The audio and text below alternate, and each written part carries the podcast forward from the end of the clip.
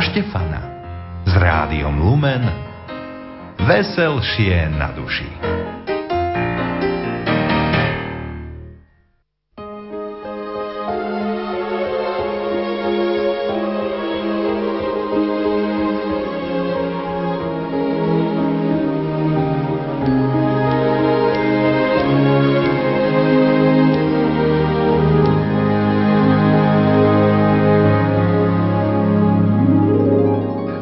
William Judák vo svojich sviatočných zamysleniach píše Ľudová tvorivosť umiestnila do blízkosti novonarodeného Mesiáša mnohé postavy, ktoré v skutočnom Betleheme pri prvých vianočných udalostiach nikdy vlastne neboli.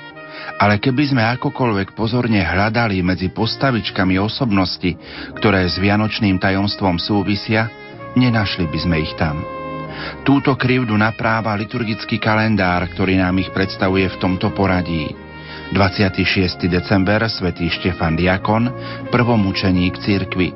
Nasledujúci deň máme pred očami svätého Jána Evanielistu a 28. decembra betlehemské deti zavraždené Herodesom, pretože sa nazdával, že medzi nimi je Ježiš. Štefana bezbrané deti tvoria skupinu mučeníkov, martírov, to znamená doslovne svetkov. Oni sú dôkazom toho, že novonarodený Mesiáš nie je Bohom kompromisov. On je svetlo a v ňom nie je žiadna tma. Takéto svedectvo stojí veľa, ba všetko. Nikto však nemá väčšiu lásku ako ten, kto sa pod ňu podpíše tým najzácnejším, svojim životom. Nasledujúcich 90 minút vás, milí poslucháči, pozývame počúvať reláciu Mučeníctvo v živote cirkvi. O tom, ako boli prenasledovaní kresťania od začiatku až po súčasnosť, bude hovoriť cirkevný historik a farár v Salciach, doktor Gabriel Brenza. Nerušené svetoštefanské počúvanie vám zo štúdia Hrádia Lumen Prajú. Majster zvuku Peter Ondrejka, hudobná redaktorka Diana Rauchová a moderátor Pavol Jurčaga. Priatelia, nech sa vám pohodovo počúva.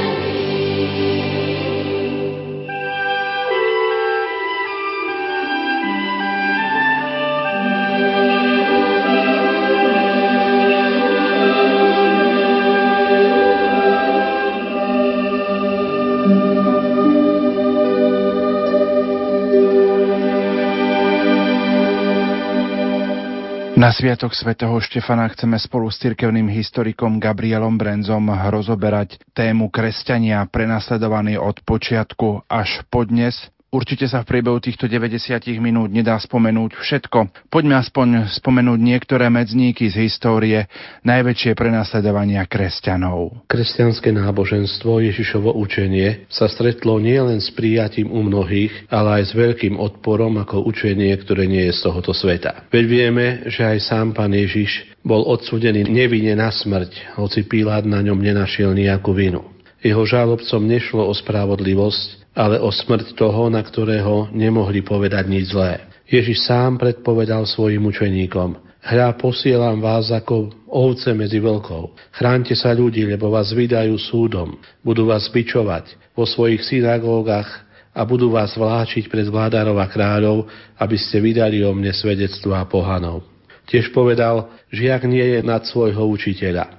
Ako mňa prenasledovali, tak aj vás budú prenasledovať. Ale vo svojej horskej reči Ježiš nazval prenasledovaných blahoslavenými a prislúbil im nebeské kráľovstvo. Hneď po Ježišovom na nebo vstúpení sa začali Ježišové slova naplňať. My vieme, že církev sa zrodila na Turíce. Práve vtedy Peter pred zástupom ohlásil Ježišovo vzkriesenie a ohlásil, že Ježiš je naozaj tým dávno predpovedaným a očakávaným Mesiášom. Spoločenstvo kresťanov začalo rásť, ale začalo ako nám píšu skutky apoštolské, aj prenasledovanie kresťanov a začal odpor sveta voči kresťanom. V prvých rokoch existencie stúpencov Ježiša Krista kresťanov išlo predovšetkým o prenasledovanie zo strany synagógy. My vieme, že predstavitelia židovského náboženstva považovali Ježiša za falošného mesiáša. Židovská veľrada zakázala apoštolom šíriť Kristovo učenie a čoskoro pristúpila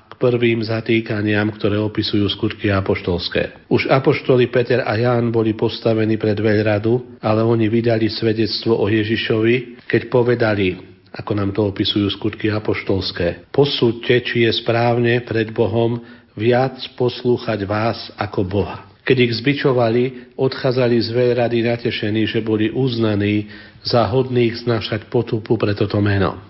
Takže ich hrdinský postoj vzbudzoval údiv vo veľrade.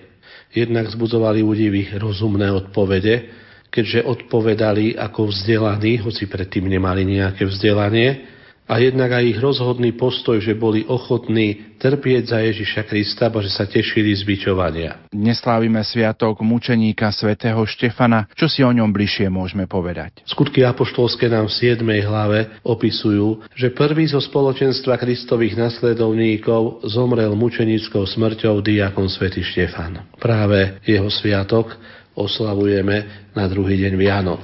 Štefan pochádzal zo židovskej diaspory. Z grécky hovoriacich židov jeho meno Stefános znamená ovenčený. Je veľmi symbolické toto meno. Aj on sám bol ovenčený vencom mučeníctva. Keď pozorujeme, ako čítame hneď na druhý sviatok Vianočný, správu jeho smrti, tak vidíme nápadnú podobnosť Štefana s Ježišom Kristom. Sám sa modlil za tých, ktorých ho kameňovali a bola to strašná smrť kameňovaným, keď hovoril, oče, odpus im, lebo nevedia, čo robia. V tom bol veľmi podobný Ježišovi Kristovi. Ježiš sa modlil tú prvú modlitbu, oče odpuzím, lebo nevedia, čo robia a Štefan, páne, nezapočíta im tento hriech.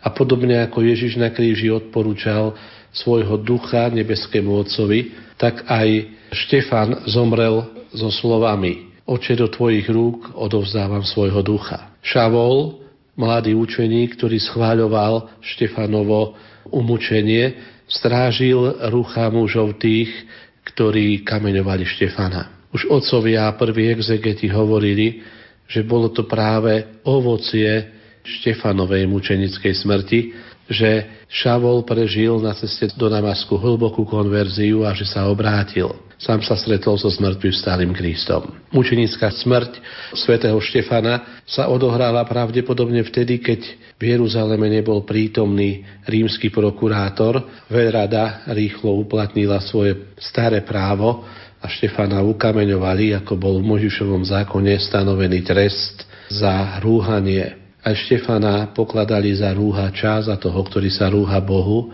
keďže stále hovoril o Ježišovi Kristovi, že je Mesiáš. Zachovala sa tam v skutkoch apoštolských nádherná taká apologetická reč svätého Štefana, ktorej akoby opisuje celé dejiny spásy a na proroctvách zo starého zákona dokazuje, že Ježiš Kristus bol skutočne Bohom prisľúbeným a prorokmi predpovedaným Mesiášom. Aj na tejto jeho múdrej reči, ktoré nám zachovávajú skutky apoštolské, vidno, že bol vzdelaný, že patril k spravodlivým starého zákona a že očakával vykúpenie Izraela a uveril pravdepodobne veľmi skoro na Turíce alebo krátko po nich Ježiša Krista. Spoločenstvo kresťanov ho považovalo za osvedčeného muža, keď ho zarátalo medzi prvých siedmých diakonov, ako nám to skutky apoštolské spomínajú. Niektorí sa pýtajú, prečo sa tento sviatok prvého mučeníka svätého Štefana slávi hneď na druhý deň po sviatku Božieho národenia. Liturgia nám hovorí, že sviatok svätého Štefana bol starší ako sviatok Božieho národenia. Ale má to aj veľkú symboliku. Veď kto viac miloval Ježiša Krista ako mučeníci? Vianoce sú sviatky lásky. A ako to čítame u otcov, tá istá láska, ktorá Ježiša priviedla z neba na túto zem, tá istá láska Ježišovi Kristovi, vtelenému Božiemu synovi, vyzdvihla jeho učeníka, jeho diakona, svätého Štefana, ktorý v neho veril, zo zeme do neba. Tak je pre nás svätý Štefan mučeník a diakon takým prvým svetkom Vianoc a všetkých nás učí, aby sme vedeli v živote byť svetkami Ježiša Krista. Aby sme dokázali o ňom svedčiť, vydávať svedectvo tak, ako o ňom vydal on svedectvo vlastného života. Možno by bolo vhodné, aby sme podľa vzoru svätého Štefana neostali pri Ježišovi iba vo sviatočných dňoch na polnočnej svätej omši, prípadne na prvý sviatok Vianočný a vo Vianočnom období, ale aby sme ostali Ježišovi verní vo všetných chvíľach svojho života, aj v nedele cez rok, aby sme neopúšťali zhromaždenie veriacich a aby sme aj vo svojej práci, vo svojom každenom živote, častokrát poznačenom zápasmi o každený chlieb a všelijakými namáhami vydávali svedectvo o Ježišovom narodení, o tom, že sme sa stretli s Kristom. Preto má tento sviatok prvého mučeníka svoje miesto podľa katolíckej tradície vo Vianočnej oktáve. A preto svätý Štefán ako ten, ktorý prvý zomrel mučenickou smrťou za Krista, stojí blízko pri pánových jasliach, akoby symbolicky a liturgicky. Ako som povedal, Šavol z radu farizejov patril k zúrivým odporcom Ježišových učeníkov a on strážil hrucha tých, čo kameňovali Štefana. Potom sa s listinami od veľrady vybral do Damašku, že privedie odtiaľ spútaných kresťanov a všetkých stúpencov Ježiša Krista. Avšak videnie pred Damaskom od základu zmenilo jeho pohľad na kresťanstvo. Stretol sa so zmrtvým stálym Kristom, prežil konverziu a z veľkého prenasledovateľa kresťanov sa stal apoštol národom. Odvtedy putoval mestami Malej Ázie a Grécka a pokúšal sa presvedčiť najprv tamojších Židov o tom, že výpovede písma potvrdzujú skutočnosť, že Ježiš je Mesiáš. Nebolo to ľahké. Pavol si veľa vytrpel, ako spomína v druhom liste Korintianom. Od Židov som 5 raz dostal 40 bez jednej. Tri razy ma bičovali, raz kameňovali, Trikrát som stroskotal na lodi. Noc a deň som bol na morských hlbinách, často na cestách, v nebezpečenstvách vlastného rodu, v nebezpečenstvách na púšti, v nebezpečenstvách na mori, v nebezpečenstvách medzi falošnými bratmi. Pavlova obetáva činnosť za jeho mnohoraké utrpenie sú akoby zrkadlom prenasledovania a mučeníctva. My vieme, že on sám potom zomrel mučenickou smrťou. Nepokoje medzi kresťanmi a židmi boli v prvých desaťročiach existencie kresťanstva dramatické. Dá sa to vytušiť aj z jedného miesta v životopise rímskeho císara Klaudia, ktorého pontifikát trval od roku 41 do roku 54 po Kristu. Jeho vládu opísal rímsky historik Svetonius, ktorý má takúto zmienku. Cisár Klaudius vyhnal Židov z Ríma, lebo spodne tu Chresta, Krista stále robili nepokoje. Teda to napätie v rímskej synagóge bolo iste veľké medzi židokresťanmi, pohanokresťanmi a židmi. Avšak ešte tušíme z tohoto svedectva historika Svetónia, že začias cisára Klaudia zhruba 15-20 rokov po Ježišovom na nebo vstúpení ešte samotní Rímania nerozlišovali dobre kresťanov od Židov. A kresťanstvo považovali za akúsi súťazák, akúsi sektu židovského náboženstva.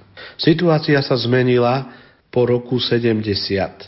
V auguste roku 70 po Kristu po dvojročnom obliehaní zničili Rímania Jeruzalém. Podľa priameho účastníka židovských vojen svedectva židovského historika Jozefa Flávia zahynulo pri dobití Jeruzalema spolu milión Židov. Asi 97 tisíc ich bolo odvlečených do rímskeho zajatia.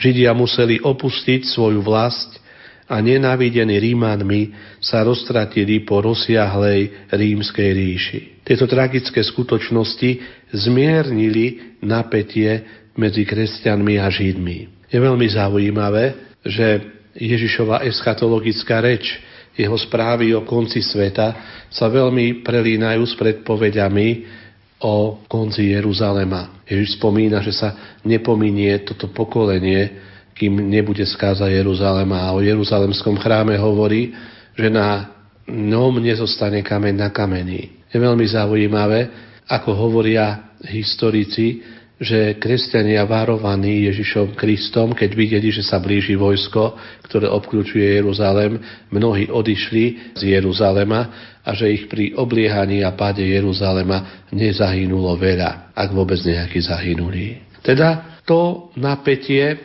medzi synagógou a prvými kresťanmi symbolizuje utrpenie apoštolov, prvé väzenie Petrovo, bičovanie Petra a Jána, mučenická smrť svätého Štefána Diakona a utrpenie svätého Pavla Apoštola. Konec koncom aj mučenická smrť svätého Jakuba Zebedejovho, Jakuba staršieho, ktorý prvý z apoštolov práve kvôli židovskému prenasledovaniu podstúpil za Ježiša mučenickú smrť. Ale oveľa dramatickejší bol vzťah rímskeho impéria ku kresťanstvu. Rímsky štát sa v čase objavenia kresťanstva na svetovej scéne ocitá vo väčšej miere vo vnútorných a vonkajších krízach. Kultu cisára ako štátnemu náboženstvu sa pripisovala síla, ktorá udržuje ríšu a tak konflikt kresťanstva s odlišne mysliacimi kresťanmi bol priam nevyhnutný. Už prvý cisár Augustus sa totiž nazval Bohom a cisár bol akousi personifikovanou Rómov s osobnením Ríma a božstvom a najmä vo východných impériách bol ako boh uctievaný. A keďže kresťania nechceli prestupovať Božie prikázania v tom najhlavnejšom prikázaní prvom, nechceli sa dopúšťať modlo služby a nechceli sa nikomu inému kláňať iba živému a právemu Bohu, boli častokrát obviňovaní, že sú proti rímskému impériu. Kresťanstvo, ktoré sa najskôr chápalo ako sekta židovského náboženstva, nebolo zo začiatku vystavené nepriateľskému postoju rímskej ríši. Prvé veľké prenasledovanie zo strany rímskej ríše sa odohralo za čias cisára Neróna. A ono nebolo dôsledkom nepriateľstva voči kresťanstvu, ale bolo surovým nasilím tyrana, ktorý na kresťanov zvalil vínu za požiar mesta Ríma v júli 64, pričom bol sám jeho pôvodcom, ako hovoria súdobe správy rímskych historikov a ako nám to neprekonateľne vo svojom románe Kvovadis zachytil polský romanopisec, geniálny spisovateľ Senkievič. Rímsky historik Tacitus svedčí, že Nero vo svojich záhradách na vlastné obveselenie dal strašným spôsobom popraviť veľké množstvo rímskych kresťanov, pretože na nich zvalil skazu, alebo teda zodpovednosť za podpalenie mesta Ríma.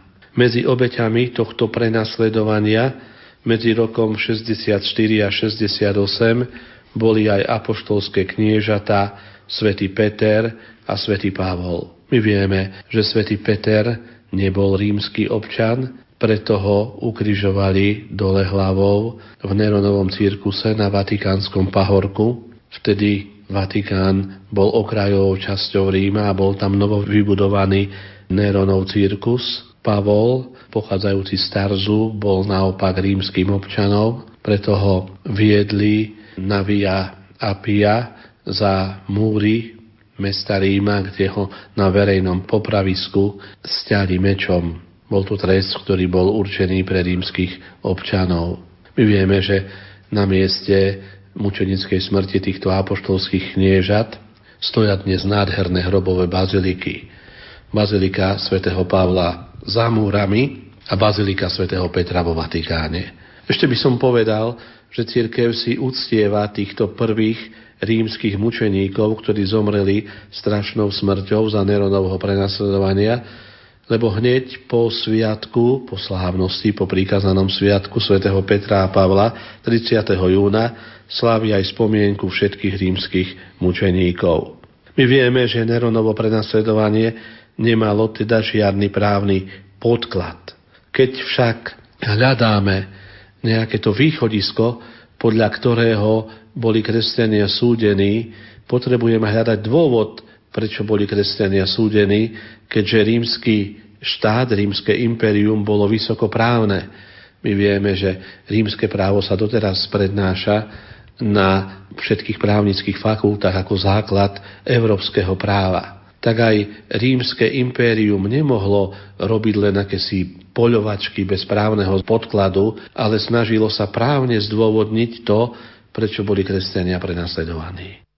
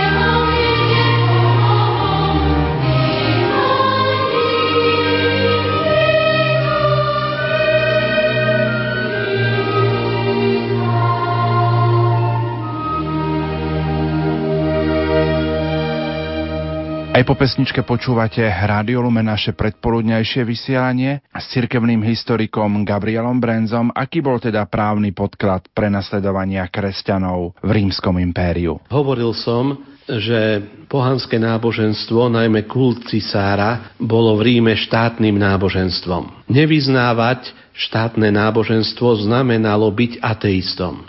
A tak prvý paragraf, ktorý proti kresťanom rímske právo používalo, bol práve ateizmus. Je ironiou osudu, že práve tí, ktorí mali najčistejší pojem duchovného Boha, Boha, ktorý je nebeským mocom všetkých ľudí, tí boli krivo obviňovaní z ateizmu. Druhý dôvod, pre ktorý boli kresťania odsudzovaní, bol vlastne paragraf vlasti zrady. Kto odmietal uctievať cisára, ten bol proti Rímu a ten vlastne zrádzal svoju vlast. Autor listu Diognetovi o kresťanoch hovorí, že svojim životom prevyšovali zákony a že sa snažili byť nielen dobrými veriacimi, ale aj zodpovednými občanmi. Je znova popretím zákona a akousi iróniou, že títo kresťania, zodpovední občania, ktorí uznávali Bohom určenú vrchnosť, boli obviňovaní z vlasti zrady. Myslím si, že nebolo nič nové pod slnkom, keď prišla komunistická totalita a ten istý paragraf použila napríklad proti kňazom a kresťanom. Spomeňme len v roku 1951 divadelný proces s tzv. vlasti zradnými biskupmi. Jana Vojtašáka, Michala Buzálku, ale aj Pavla Gojdiča obvinili z vlasti zrady, hoci sa nikdy proti svojmu národu ani proti svojej vlasti neprevinili. Teda aj antický Rím obviňoval kresťanov z vlasti zrady. A tretí paragraf to bolo nepriateľstvo voči ľudskému pokoleniu. Treba si uvedomiť, že kresťania varovaní Ježišom Kristom prežívali tzv. mysterium oltára. Ježiš vo svojom evaníliu povedal, že nedávajte sveté veci psom a nehačte perly pred svine. A preto tajomstvo Eucharistie, ktoré bolo také posvetné, tajomstvo Kristovho tela a krvi, pre kresťanov bolo záväzkom, aby tých, ktorí nerozumejú tajomstvu Eucharistie, nepustili do svojho zhromaždenia a aby chránili posvetné tajomstvo oltára, kde sa sprítomňovala obeta Ježiša Krista. A práve to, že oni sa skrývali pred pohanským svetom, to o nich vytvorilo všelijaké fámy, takže ich považovali za nepriateľov ľudského pokolenia. Napríklad, ako si antický svet predstavoval, že jedia telo a krv Ježiša Krista. Obvinili ich, že teda zabíjajú malé deti, že jedia ich meso a pijú ich krv. To, že slávia agape, hody lásky, to ich nejakým spôsobom obvinil, že sa zúčastňujú na orgiách. Aj dnes vlastne kresťanský svet nechápe duchovný rozmer lásky. Antika v láske videla predovšetkým orgie a takú smyselnú erotiku. Preto aj kresťania boli obviňovaní z toho, že sa zúčastňujú orgii. A keďže sa volali bratia a sestry, tak hovorili, že sa dopúšťajú krmy smilstva. A tieto všelijaké osočovania sa medzi pohanmi šírili a dokonca keď aj sa, čo ja viem, v Ríme, ako tu spomína Tertulian, vylial Tiber, alebo bolo zemetrasenie, alebo bolo sucho, alebo bolo obdobie dažďov, tak to všetko pripisovali kresťanov, že oni rozhnevali pohanských bohov a že oni spôsobili tú ktorú katastrofu. Preto paragraf, podľa ktorého ich obviňovali, bolo aj nepriateľstvo voči ľudskému pokoleniu. A tak Rím sa snažil, alebo rímsky štát sa snažil viesť proti kresťanom riadny proces. Ako nám to zachytávajú správy o mučeníkoch, najmä aktár, ktoré sú priamým dôkazom toho súdneho procesu, keďže ide o otázku vyšetrujúceho sudcu, napríklad mestského prefekta, alebo nejakého rímskeho prokonzula a odpoveď toho, ktorého obvineného na druhej strane. Ja by som spomenul, že pred rokom 100, potom ako utichli po Neronovej smrti nepriateľstva voči kresťanstvu, Nepriateľstvo voči kresťanstvu sa prejavilo počas vlády cisára Domiciána, o ktorom anály hovoria, že v krutosti prekonal ešte aj Nerona. On vládol v roku 81 až 96. Z tohto obdobia je známy mučeník prokonzul Flavius Clemens a jeho manželka Domitila, ktorú so synmi poslali do vyhnanstva, kým konzul bol za svoje kresťanské presvedčenie popravený. Počas tohto obdobia bol napríklad do Ríma predvedený z mesta Efes, tak ako o tom svedčia starokresťanskí autory, aj svätý Ján Apoštol, miláčik pánov. Dokonca bolo úsilie popraviť ho, a keď to nešlo, Domicián ho poslal na ostrov Patmos do vyhnanstva, kde prežíval v 90. rokoch prvého storočia svoje vyhnanstvo a kde podľa tradície vznikla posledná kniha Nového zákona Apokalypsa. Tak tento Domicián je zaujímavé, počas 15 rokov svojej vlády takisto prenasledoval kresťanov. Ako som spomínal,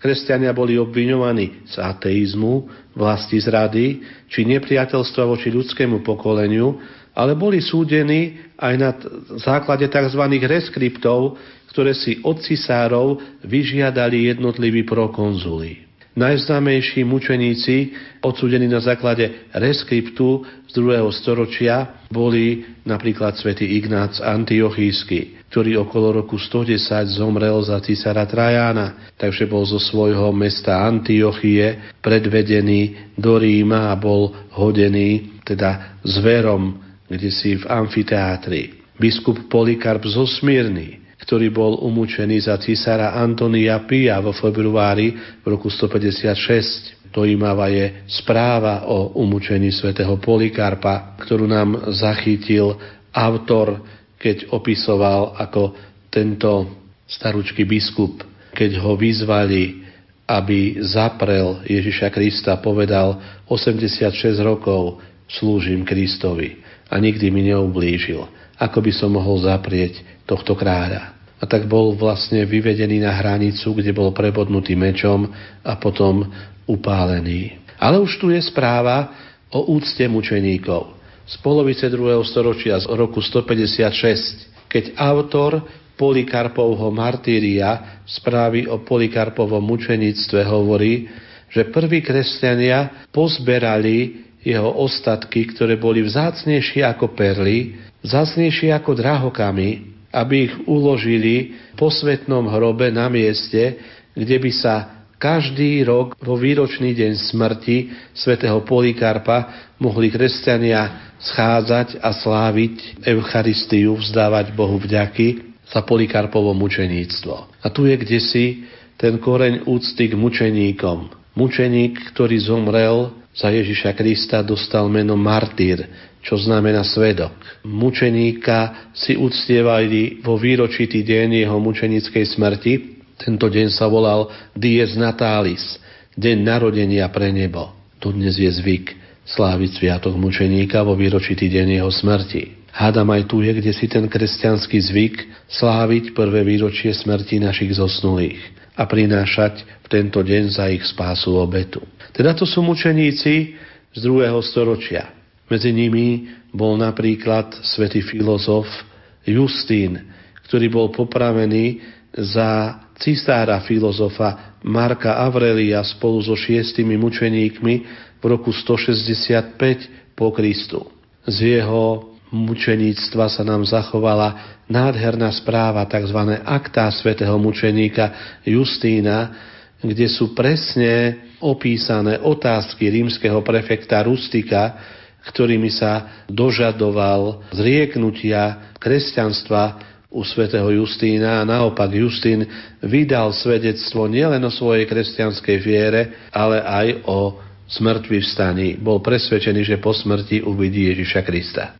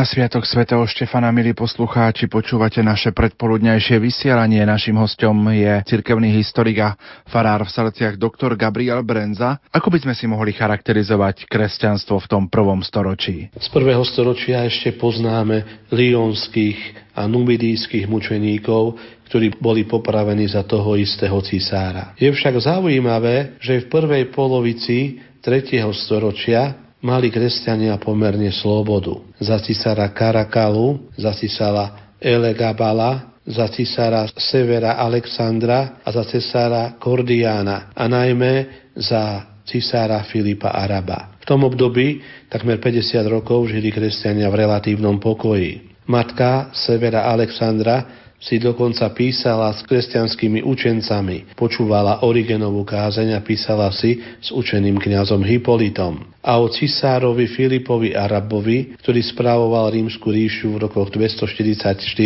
až 249, niektorí historici hovoria, že bol pravdepodobne vnútorne kresťanom, hoci to navonok nemohol prejaviť. Ešte by som povedal, že veľmi zaujímavý edikt bol ďalší vynález rímskeho impéria, ktorý bol namierený priamo proti kresťanom. Poznáme napríklad Milánsky edikt. Vo februári budúceho roku 2013 bude presne 1700 rokov, ako bol tento Milánsky edikt vydaný cisárom Konštantínom Veľkým a práve týmto ediktom dostalo kresťanstvo slobodu. Ale predtým bolo niekoľko ediktov, ktorí rímsky cisári vydávali práve proti kresťanom. Boli to zákony, ktoré vydával cisár ako hlavný zákonodarca, ako ten, ktorý mal zakročiť v prospech ríše a proti kresťanom. Jeden z prvých ediktov bol vydaný v roku 202 a bol to tzv. edikt proti katechuménom. Tento edikt zakazoval prestup na kresťanstvo. Septimus Severus si uvedomoval, hoci v prvom období svojej vlády neprenasledoval kresťanov, potom si uvedomoval, že počet kresťanov stále rastie. A tak zakázal prestup na kresťanstvo a začal prenasledovať všetkých tých, ktorí sa pripravovali na krst. Už tedy sa tak volali katechuméni. Začal prenasledovať predovšetkým učiteľov v katechumenátnych školách. Jeden z najznámejších mučeníkov z tohto obdobia bol známy prezbiter Leonid, Origenov otec, ktorý začiatkom 3. storočia zomrel mučenickou smrťou v Alexandrii. Zachovala sa svedectvo, že vtedy 18-ročný budúci cirkevný učiteľ, cirkevný učenec Origenes povzbuzoval svojho otca, aby sa nebal mučeníctva, aby išiel v ústrety Kristovi. Dojímavé z tohto obdobia je mučenictvo dvoch mučeníc z Kartága, svetej Perpetua Felicity. Obidve boli matky. Perpetua bola matka, ktorá mala malého synčeka a Felicita bola v požehnanom stave. Obidve v čase mučenickej smrti boli len katechumenky, len sa pripravovali na krst. Boli umúčené tak, že tieto slabé a citlivé ženské stvorenia boli predhodené pred rozúrené kravy, ktoré ich v aréne kartagínskeho amfiteátra roztrhali. Tento príbeh Perpetuia Felicity dojal celé Kartágo. A nie len to. Začalo sa diskutovať, či katechuméni môžu dostať titul mučeníka, keď neprijali ešte krst. Ale už uverili v Ježiša Krista a už sa na krst pripravovali. A vtedy vlastne boli vyšpecifikované dva termíny. Krst krvi a krst túžby. Krst krvi, keď zomrie kto si mučenickou smrťou predtým, ako mohol prijať sviatosť krstu. A krst túžby, keď kto si zomrie predtým, ako mohol prijať sviatosť svätého krstu a nebolo mu umožnené tento krst v nebezpečenstve smrti prijať takí sú vlastne považovaní už za tých, ktorí uverili v Ježiša Krista. A tu máme vlastne dodnes pozostatky v kanonickom práve, že katechuméni sú zapísaní vo zvláštnej knihe v každej farnosti, kde sa katechumeni nachádzajú. A keby náhodou zomrel katechumén pred tým, ako sa stihne pokrstiť, už je považovaný za kresťana. Má kresťanský pohreb, lebo je pokrstený krstom túžby. Teda tento edikt proti katechuménom ako taký. Je zaujímavé, že po tom období pokoja vlastne začala nová pre kresťanov ťažká situácia. Pod vplyvom čoraz väčšieho rozvratu v ríši, ktorý vyvolali nielen porážky v bojoch proti Germanom, ale aj luxusný, výstredný a márnotratný spôsob života, odklon od starého kultu bohov a príklon k orientálnym kultom, a to všetko bolo vlastne príčinou, že sa ukázala naliehavá potreba rozsiahlejších zmien. Pre Rímanov bolo samozrejme, že porážky a prírodné katastrofy signalizovali hnev bostiev, ktoré požadovali ani nie tak dodržiavaní morálnych noriem, ako skôr im prísluchajúci kult. S naliehaním úradov oživiť rituálne uctievania bohov Začal sa znova obnovovať tradičný pohanský kult. Vtedajší cisár Decius koncom roku 249 rozhodol vynútiť v ríši jednotu kultu takým spôsobom, že od všetkých poddaných vyžadoval uctievanie rímskych bohov a najmä uznanie cisárskeho kultu. Na prelome rokov 249 až 250 vydal tzv. edikt o obetách, podľa ktorého každý občan mal predstúpiť pred miestnu komisiu pozostávajúcu z vojakov a štátnych úradníkov a tam predviesť úkon obety. Napríklad položiť na oltár zrna kadidla, priniesť pitnú obetu, ochutnať z obetovaného mesa a podobne. O tomto úkone sa vystavilo potvrdenie tzv. libelus, Dokonca sa aj zachovali niektoré tie potvrdenia. Už počas prvej vlády zatýkania zomrel v Ríme mučenickou smrťou rímsky biskup pápež Fabián. Stalo sa tak 20. januára 250, keď odmietol priniesť pohanským bohom obetu. Polovici roku 250 bolo ďalším cisárskym ediktom nariadené, aby všetci obyvatelia ríše obetovali bohom za odvratenie moru. Tisíce kresťanov si vtedy radšej vybrali smrť alebo vyhnanstvo, než aby zapreli svoju vieru. A ukrutnosť, ako boli miestami popravovaní, bola veľká. Napríklad boli spálení v neuhasenom vápne, ťahaní ulicami, zbytí na smrť. Prezesa to celkom iné vášne ako starosť o cisára a rozkvet ríše. Nemalo kresťanov však pri pohľade na tieto mučenia stratilo sílu odporovať. Niektorí na oko obetovali, iní sa pokúšali dostať potvrdenie, ten libelus, podplatením úradníkov, bez prestúpenia pred súdnu stolicu. Po skončení prenasledovania po smrti cisára Decia, ktorý vpadol v boji v roku 251 proti Gótom, nastali v kresťanských obciach vášnivé diskusie o tom, ako postupovať proti tým, čo počas prenasledovania zlíhali a odpadli. Tak vidíme, že už aj vtedy bolo vidno tú ľudskú slábosť a že mnohí sa zľakli prenasledovania.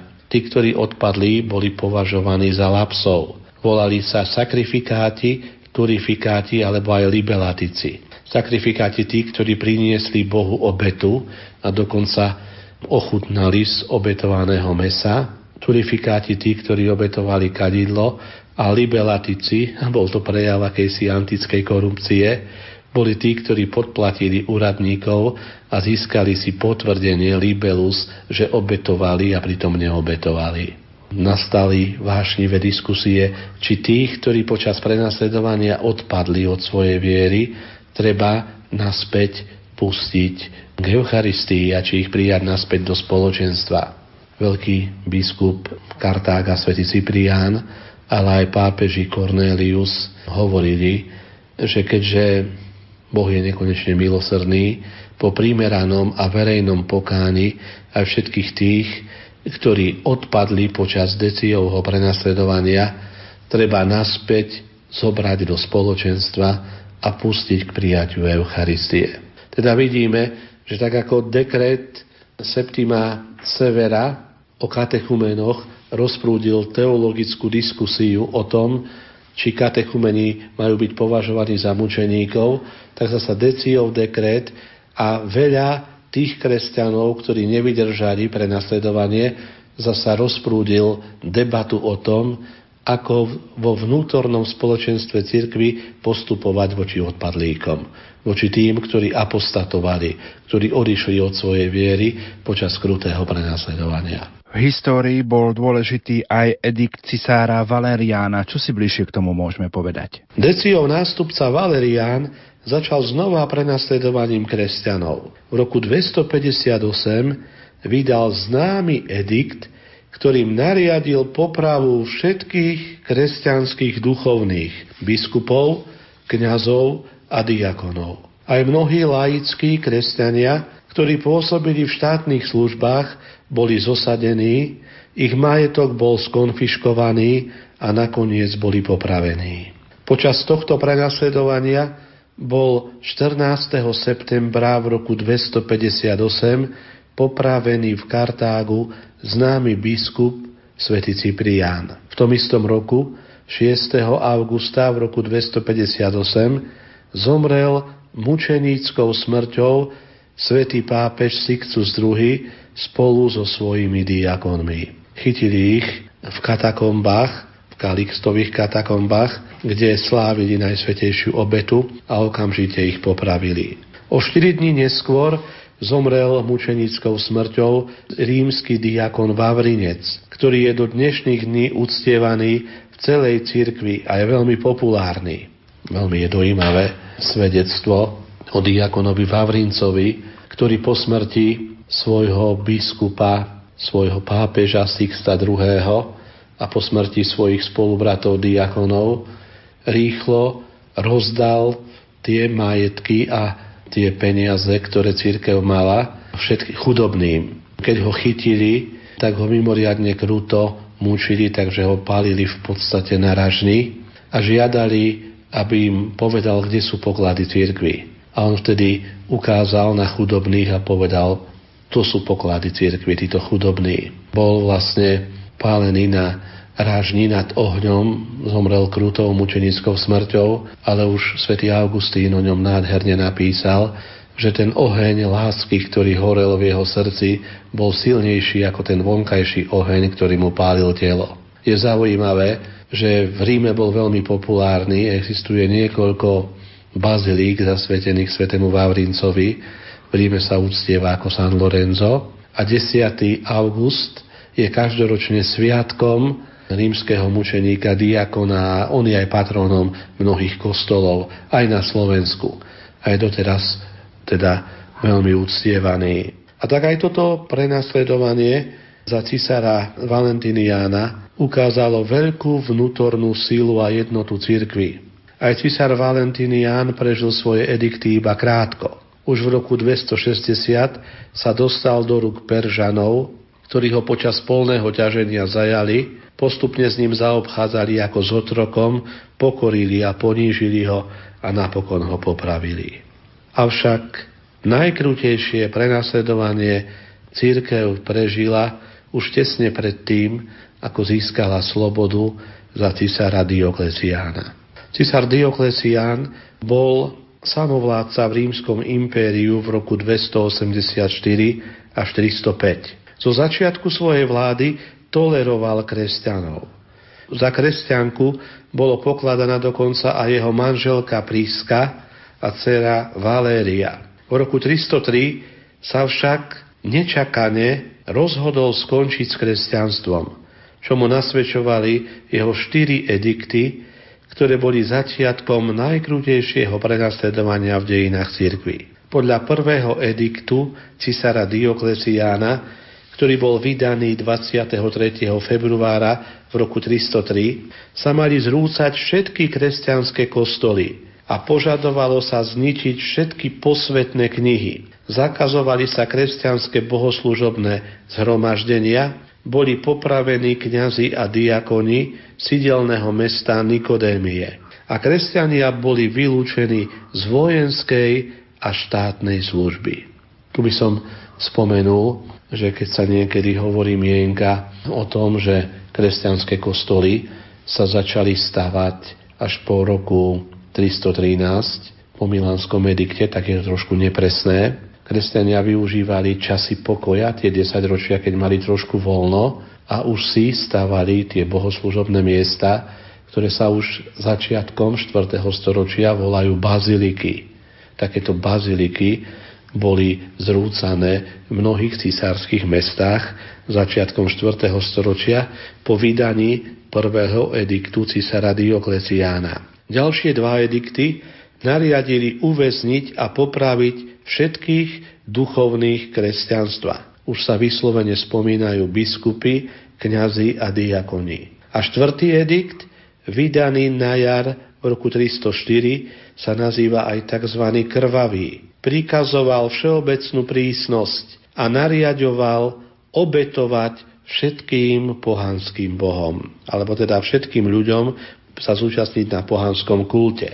Ten štvrtý edikt bol akoby oživením tohto deciovho prenasledovania spred vyše 50 rokoch o obetách. Očici svedok týchto čias, známy otec cirkevných dejín Eusebius Cezarej, ktorý sám zakúsil veľký strach z prenasledovania, vydal mnohé svedectva o utrpení a o hrdinstve kresťanov týchto čias, okrem iného píše. Prenasledovanie sa rozšírilo náhle od brehov Tibera po hranice ríše. Zo všetkých strán počuť, ako vojaci búrajú kostoly. Úradníci v chrámoch a na súdoch nútia zástupy obetovať. Ktokoľvek sa nechce kláňať Bohom, je odsúdený a odovzdaný katom. Väznice sú preplnené. Cesty pokrývajú zástupy zmrzačených mužov, ktorých posielajú zomrieť do baní alebo na verejné práce. Byče, železné háky, kríže, divé zvery vyhasinajú životy. Každá provincia má svoje vlastné spôsoby mučenia. Mezopotámia pomalý oheň, Pontus lámanie v kolese, Arábia statie sekerov, Kapadócia roztopené olovo. Aj toto obdobie je charakteristické, že veľké množstvo kresťanov podstúpilo mučenickú smrť. Krvavé martíria za Diokleciána boli veľmi početné. Väčšina mučeníkov ktorým sa do dnešných dní preukazuje liturgická úcta, patrí práve do tohto posledného obdobia prenasledovania. Menovite napríklad svätý Šebastián, svätý Pankrác, sveta Agnesa, svätý Soter, rímsky mučeníci Peter a Marcelínus a mnohí iní. Koniec utrpenia priniesol až boje medzi nástupcami Diokleciána, ktorý v roku 305 po 20-ročnej vláde odstúpil zo svojho úradu rímskeho cisára a prežíval svoje dni do konca života ako súkromník v salóne pri Splite v terajšom Chorvátsku. Až rok 313 ako som povedal, budeme mať budúci rok 1700 rokov od tohto veľkého výročia, priniesol kresťanom vytúženú slobodu, ktorú im udelil cisár Konštantín Veľký milánskym ediktom, ktorý vydal vo februári v roku 313 pri príležitosti sobáša svojej sestry Konštancie so spolucisárom Licíniom. Ale aj po roku 313 pokračovalo mučenictvo jednotlivých kresťanov.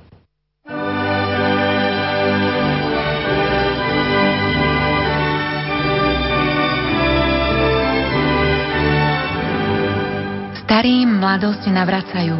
Mladým nesmiernu radosť dajú. Do rodných chalúpok deti privádzajú. Nepriatelia k sebe vľúdne slovo majú. Na prehrmené roky ľudia spomínajú.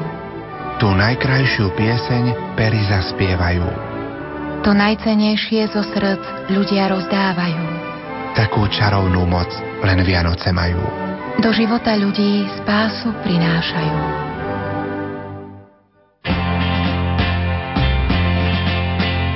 Jasličkám by som aj ja rád bežal, nepoznám cestu a aký to žiaľ.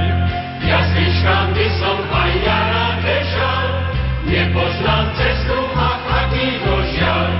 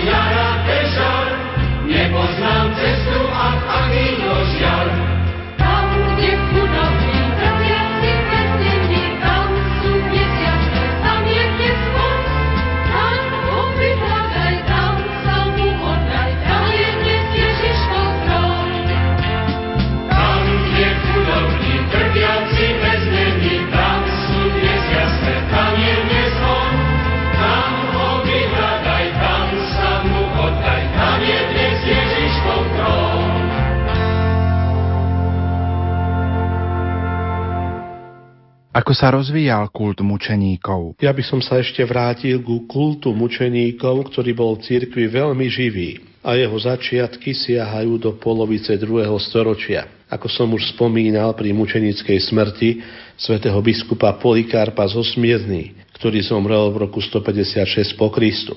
Mučeník dostával titul martýr, čo znamenalo svedok. Obetovaním svojho života sa stal nositeľom prítomného a trpiaceho Krista, získal si veľké zásluhy a stal sa prihovorcom u Boha. Prednášal Bohu svoje prosby a modlitby bratov vo viere, ba ako privilegovaného občana neba ho pokladali za sprievodcu duše k Božiemu súdu. Mučeníci boli v ľudovej tradícii dokonca chápaní ako akísi duchovní advokáti pred Božím súdom. Kult mučeníkov sa od najstarších starokresťanských čias prejavoval starostlivosťou o hroby mučeníkov, veľkou úctou k ich relikviám a liturgickou oslavou mučeníka, najmä vo výročný deň ich smrti, nazývaný aj dies natalis, deň zrodenia sa pre nebo. Okrem mnohých legend o mučeníkoch, ktoré pochádzajú z neskorších čias, a často sú historicky neobjektívne, sa nám zachovali aj skutočne hodnoverné správy, akty mučeníkov založené na súdnych protokoloch, ale aj pasiones alebo martíria, ktoré podrobne vykresľujú utrpenie mučeníkov na základe svedectiev vierohodných súčasníkov. Treba pamätať na to, že počet uctievaných mučeníkov predstavuje len časť celkového počtu kresťanov, ktorí museli za svoje presvedčenie trpieť. Počet tých, ktorí boli pre svoju vieru väznení, mučení, posielaní do vyhnanstva, potrestaní konfiškáciou majetku a ujmami rôzneho druhu, presahuje mnohokrát počet popravených. Ak aj v niektorých skúškach kresťania neobstáli, je to len dôkaz, aké ťažké utrpenie museli najmä do roku 313 za prvé tri storočia existencie kresťanstva podstúpiť.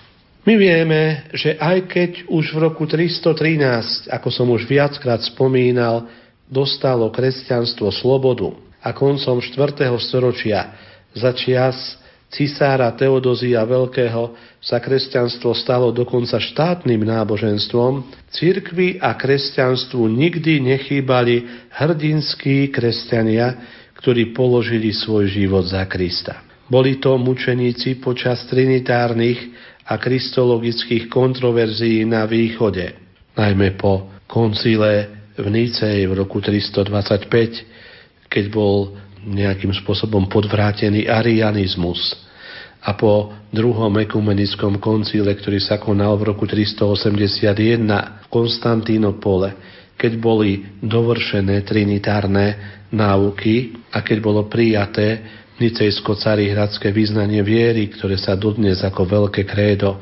spievava pri slávnostných bohoslužbách. My vieme, že počas týchto kontroverzií, častokrát veľmi ťažkých, boli obete na strane tých, ktorí vyznávali ortodoxnú vieru.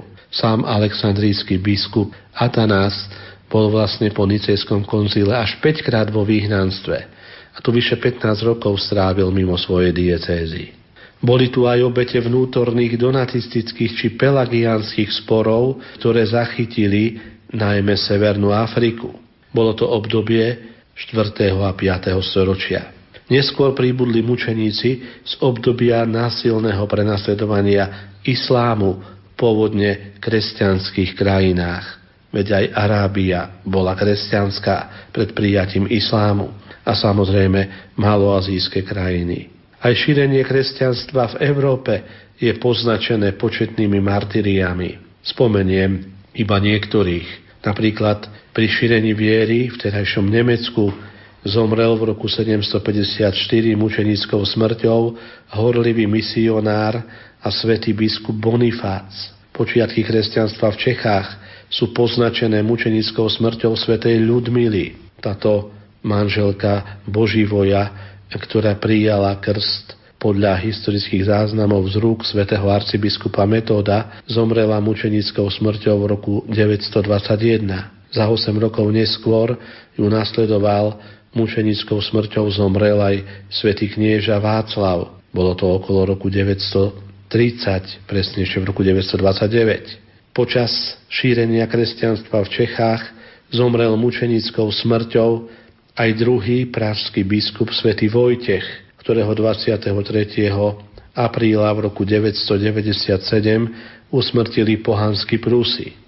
Aj začiatky kresťanstva v Poľsku sú poznačené mučenickou smrťou krakovského biskupa svätého Stanislava, ktorého dal kráľ Boleslav II. Smelý 11. apríla v roku 1079 zavraždiť priamo pri oltári. Jeho ostatky sú uložené v tej nádhernej krakovskej katedrále na Vaveli. Stade prišiel v roku 1978 pápež Jan Pavol II, kardinál Karol Vojtila, krakovský arcibiskup, ktorý v jednom zo svojich príhovoroch povedal, že prišiel z katedry alebo z biskupského stolca svätého Stanislava na katedru svätého Petra do Ríma. Aj počas pohanskej opozície voči kresťanstvu umierajú v Uhorsku mučenickou smrťou napríklad biskupy svätý Gerhard a svätý Bystrik. Počas dramatického zápasu o investitúru podstúpil mučeníctvo vo Vianočnej oktáve 29. decembra v roku 1070 statočný kenterburský arcibiskup svätý Tomáš Becket, ktorého dal priamo pri oltári zavraždiť kráľ Henrich II, len preto, že hájil práva cirkvi. Je to veľmi zácný a zaujímavý mučeník. V súvislosti s ním sa hovorí o tzv. Beketovskom obrate. Vieme, že jeho ako povolného laika dal na Kenterburský stolec, posadil ho tam sám Henrich II, ale on pod tlakom svojho úradu si uvedomil, aký významný je úrad arcibiskupa, ako má brániť práva cirkvy a postavil sa proti kráľovi, čo ho stálo život. Zložitá situácia nastala aj nástupom reformácie v 16. storočí.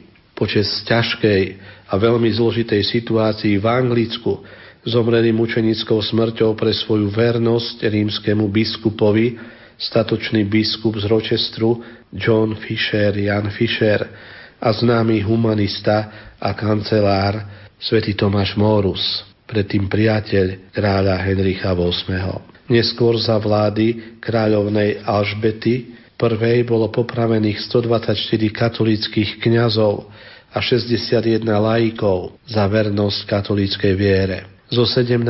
storočia sú u nás známi košickí mučeníci, ktorí podstúpili martírium počas nepokojov v roku 1619. A vôbec to 17. storočie bolo tak dramatické, bolo staročím stavovských povstaní a pomreli na obidvoch stranách, jak na strane katolíckej, tak na strane protestantskej mnohí mučeníci. By som ešte spomenul vlastne Tarnavského jezuitu, rodaka zo spiských bijacoviec Jana Simonidesa, ktorý bol takisto umúčený v 17. storočí v Starej Turej. Nechybali mučeníci na nových misijných územiach, napríklad známi japonskí mučeníci Pavol Miki a spoločníci, ktorí boli ukrižovaní v Nagasaki v roku 1597. Môžeme povedať, že v dejinách církvy Nikdy nebolo obdobia, že by na niektorom mieste neboli kresťania prenasledovaní. Prenasledovanie svedčilo o právosti kresťanstva, preto k štyrom starobilým znakom cirkvy jedna, sveta, katolícka a apoštolská bol často pridávaný atribút prenasledovaná. Čítal som, že ešte ako nuncius v Paríži, neskorší svätý Otec, Angelo Roncalli prišiel do ktorého si francúzských seminárov a pýtal sa kandidátov kňastva na štyri znaky právosti církvy. Odpovedali mu presne tak, ako to máme v nicejsko-konstantinopolskom význaní viery. Una sancta katolika ed apostolika. Jedna sveta katolická a apoštolská. A Jan 23. vtedy ešte Angelo Roncalli arcibiskup a nuncius z Paríži povedal, a je tu ešte piatý, prenasledovaná. Skutočne, Kristova církev sa zrodila z jeho prebodnutého boku na kríži, ale aj noví synovia církvy v dejinách dokázali vernosť ku Kristovi vyliatím svojej vlastnej krvi. Ježiš povedal, nikto nemá väčšej lásky ako ten, kto svoj život položí za svojich priateľov. On sám zomrel za nás na kríži, ale aj církev, jeho nepoškodená nevesta ho miluje. A jej deti, synovia a céry církvy, častokrát vydávajú svedectvo vernosti a lásky k Ježišovi Kristovi tým, že za neho podstupujú mučenickú smrť. A tam v jednej doline, doline, v judskej krajine, v judskej krajine, pašliše tam ovečky, ovečky pri Betleheme, pri Betleheme. Šlimačové s juhasami, spívajúci s andelami do Betlehema, do Betlehema. Šlimačové s juhasami, spívajúci s andelami do Betlehema,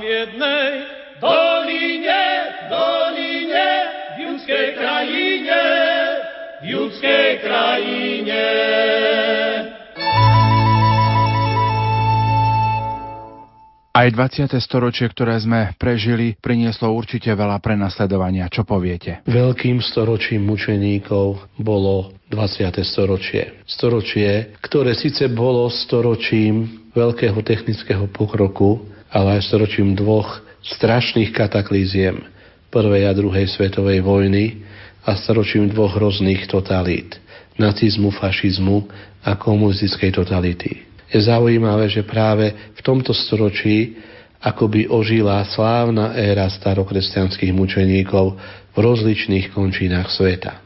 Na prvom mieste tu treba spomenúť všetkých kresťanských pravoslávnych mučeníkov, ktorí boli popravení, poslaní do vyhnanstva, hrozne deptaní a umúčení počas teroru po tzv. veľkej oktobrovej socialistickej revolúcii v roku 1917 v Rusku a potom v Sovietskom zväze.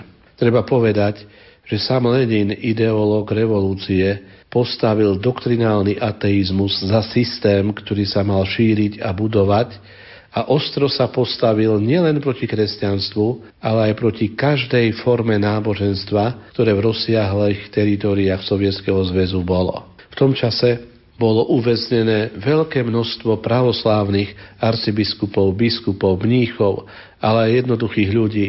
A bolo až do druhej svetovej vojny zrúcaných stovky kostolov, medzi nimi aj hlavný patriarchálny chrám moskovského patriarchu, chrám Najsvetejšieho spasiteľa, ktorý bol vlastne až v 90. rokov znova vystavaný. Ten bol za Stalina zrúcaný. Veľké množstvo ruských mučeníkov, kresťanských mučeníkov zo strany pravoslávnej cirkvy, ale zo strany katolíkov bolo v 20. storočí veľmi silné.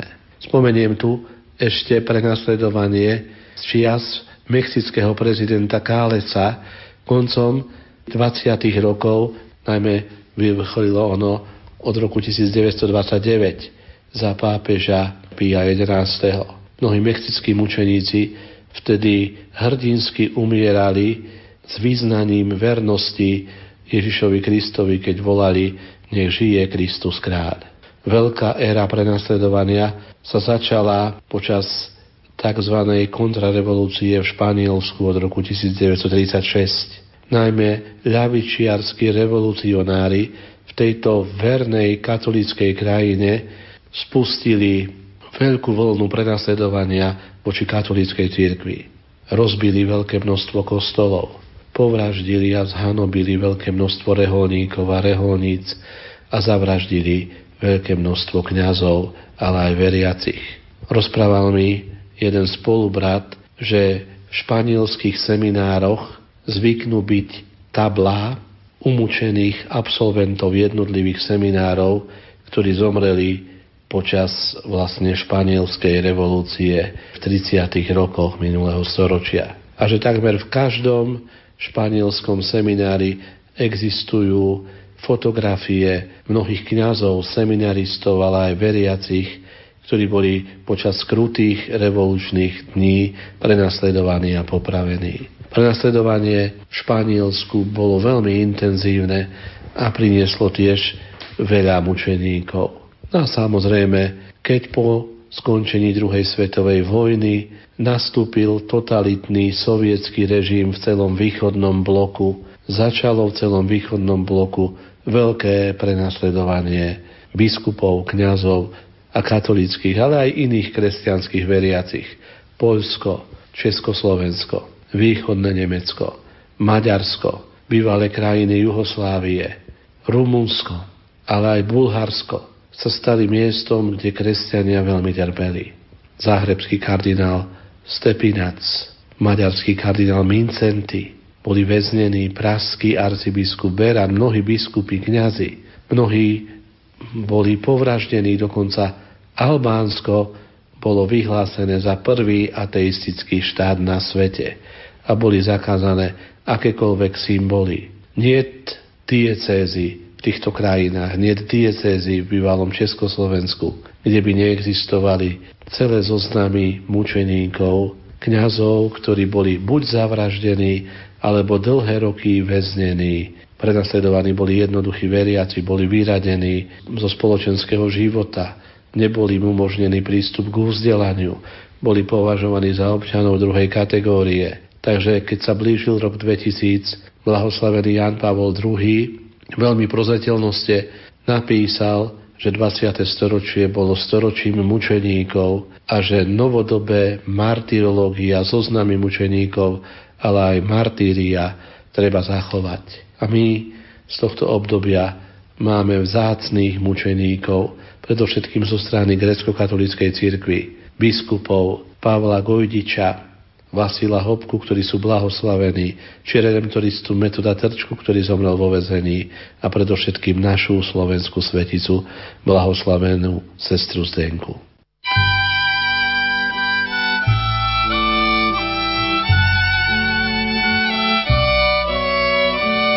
Spievala si matička, chtiac, aby spal.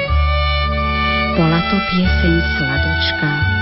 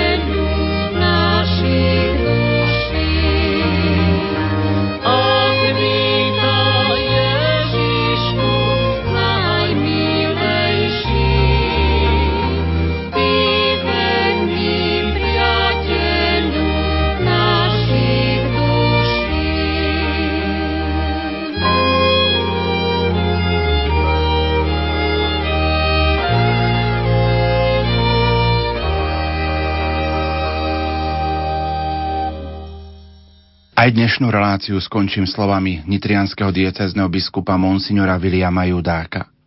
Svedectvo Jána, najbližšieho pánovho učeníka, nie je menšie, hoci nie je krvavé. Je tiež svedectvo lásky. Jemu vďačíme za hlboké prežitie Božej lásky vo svojom živote, o čom píše nasledujúcimi slovami. Čo bolo od počiatku, na čo sme hľadeli a čoho sa naše ruky dotýkali, to zvestujeme, slovo života. Áno, je to on, ktorý sa odvažuje svedčiť na základe vlastnej skúsenosti. Boh je láska. Ján je už starec, asi preto pochopil, čo mu bolo predtým ťažšie, že hodnoty ponúknuté Mesiášom môže prijať len s detským srdcom, bez vypočítavosti a celkom. Nie len Štefan, Ján a betlehemskí mučeníci patria do blízkosti jaslí. Právom tam patríme my všetci – všetci ľudia dobrej vôle, ktorí sme v týchto dňoch pocítili blízkosť toho druhého, teplo lásky, spriaznenosti a bolo nám tak príjemne. V tomto zmysle chceme aj v nasledujúcich dňoch a mesiacoch byť nositeľmi a šíriteľmi vianočných hodnôt, teda opravdivými svetkami Vianoc. Milí poslucháči, za pozornosť vám tejto chvíli ďakujú cirkevný historik a farár v Salciach doktor Gabriel Brenza, majster zvuku Peter Ondrejka, hudobná redaktorka Diana Rauchová a moderátor Pavol Jurčaga. Prajeme vám požehnaný svetoštefanský deň.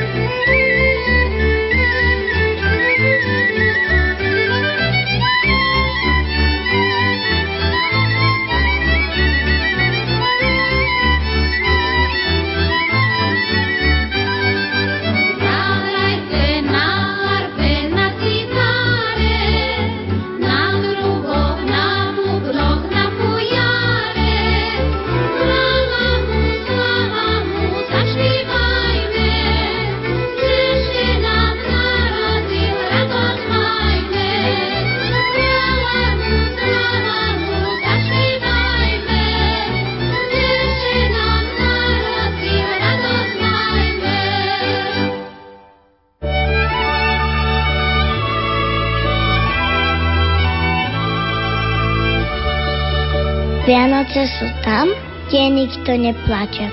Tam, kde voňajú mamine koláče. Vianoce sú s tými, ktorých ľúbime, i s tými, na ktorých myslíme.